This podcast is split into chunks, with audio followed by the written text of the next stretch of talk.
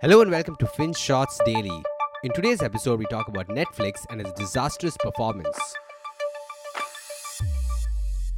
Before we start today's episode, we have a quick announcement from the team at FinShots. We have recently launched a new endeavor called Ditto Insurance to help people purchase health and life insurance for themselves and their families. Ditto comes with a spam free guarantee, and we answer your queries free of cost, even if you don't buy insurance from us. So head over to Ditto Insurance now for unbiased personalized insurance advice. The link is in the description below.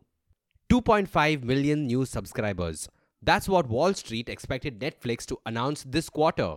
But instead, they got a very different figure 200,000. And no, they didn't gain these subscribers. Instead, they lost 200,000 subscribers between Jan and March of 2022. For the first time in 10 years, people decided that Netflix simply wasn't worth the money, but it didn't stop there. Netflix also said that it was expected to lose another 2 million subscribers in the coming quarter. Obviously, stock market investors were appalled at these projections, and Netflix's shares have tanked by a staggering 35% since the announcement. In fact, it has lost 66% of its value in 2022.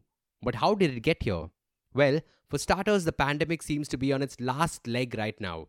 People are slowly trudging back to work and they aren't spending as much time Netflix and chilling anymore. So, if you're wondering how Netflix went from adding 36 million new subscribers in 2020 to this, it's because the pandemic was an anomaly. Since then, their performance has been anything but stellar. This is even more obvious when you consider the fact that Netflix was only able to add 18 million subscribers in 2021, half the number they did back in 2020. In fact, they dubbed it the COVID overhang at the time. As we noted, people are no longer spending as much time watching TV shows, and Netflix has suffered in tandem.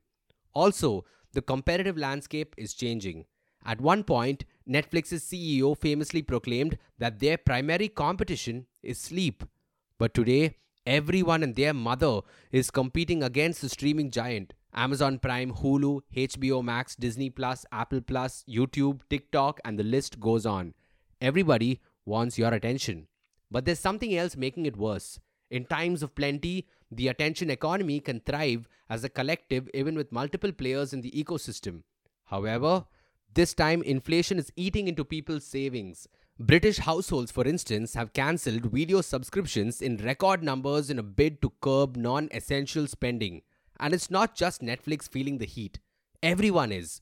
Consumers have closed nearly 1.5 million video on demand accounts across streaming platforms, including Disney Plus and Apple TV Plus, according to figures from analytics group Kantar. In the US, meanwhile, the situation is equally grim. With inflation at a 40 year high, reports indicate that 36% of Americans could axe their streaming subscriptions to cut costs. And while some are sticking to the honor code, others are resorting to more innovative methods password sharing.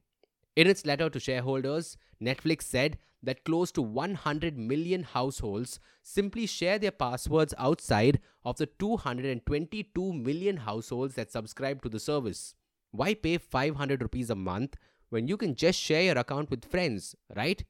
For the longest time, Netflix has simply looked the other way because believe it or not, the password sharing business isn't entirely a loss making proposition. Take it from Microsoft a company that's well acquainted with such an enterprise. Admit it, we all remember using Microsoft products, including Windows, by downloading and installing them using less than legitimate means.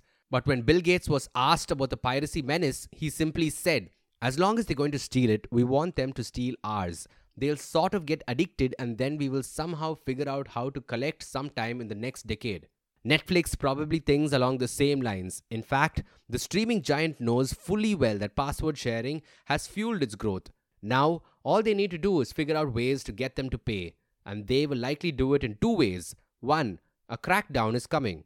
They've been working on a solution to prevent password sharing for about two years now, and it seems the company will begin rolling out this feature next year. So when it hits the shelves, the 100 odd million people who are currently using someone else's password will have to pay up or log off altogether. Also, they will likely start experimenting with lower price subscriptions supported by advertisements. This is something that the likes of Hulu and HBO Max have already worked on. In fact, one report indicates that advertisers in the US are spending nearly $1 billion a month advertising on OTT platforms. And you can see why Netflix wants a piece of this pie. But there's something else here. Streaming companies might also want to thank Apple for this windfall. You're not following? Well, remember last year when Apple rolled out something called App Tracking Transparency on their new operating system? Well, let's just say that the feature made it extremely hard for companies to measure ad performance on social networks like Facebook. And since they couldn't measure the efficacy of their campaigns here, they simply took their business elsewhere to streaming platforms. So, yes, maybe this advertisement gig has been a long time coming, and now we will just have to wait and see if Netflix can script a comeback once again. Thank you for listening to today's episode. FinShots Daily is available on a bunch of streaming platforms such as Spotify, Apple Podcasts, and Google Podcasts. So make sure you follow us on your favorite podcast streaming platform. Until next time.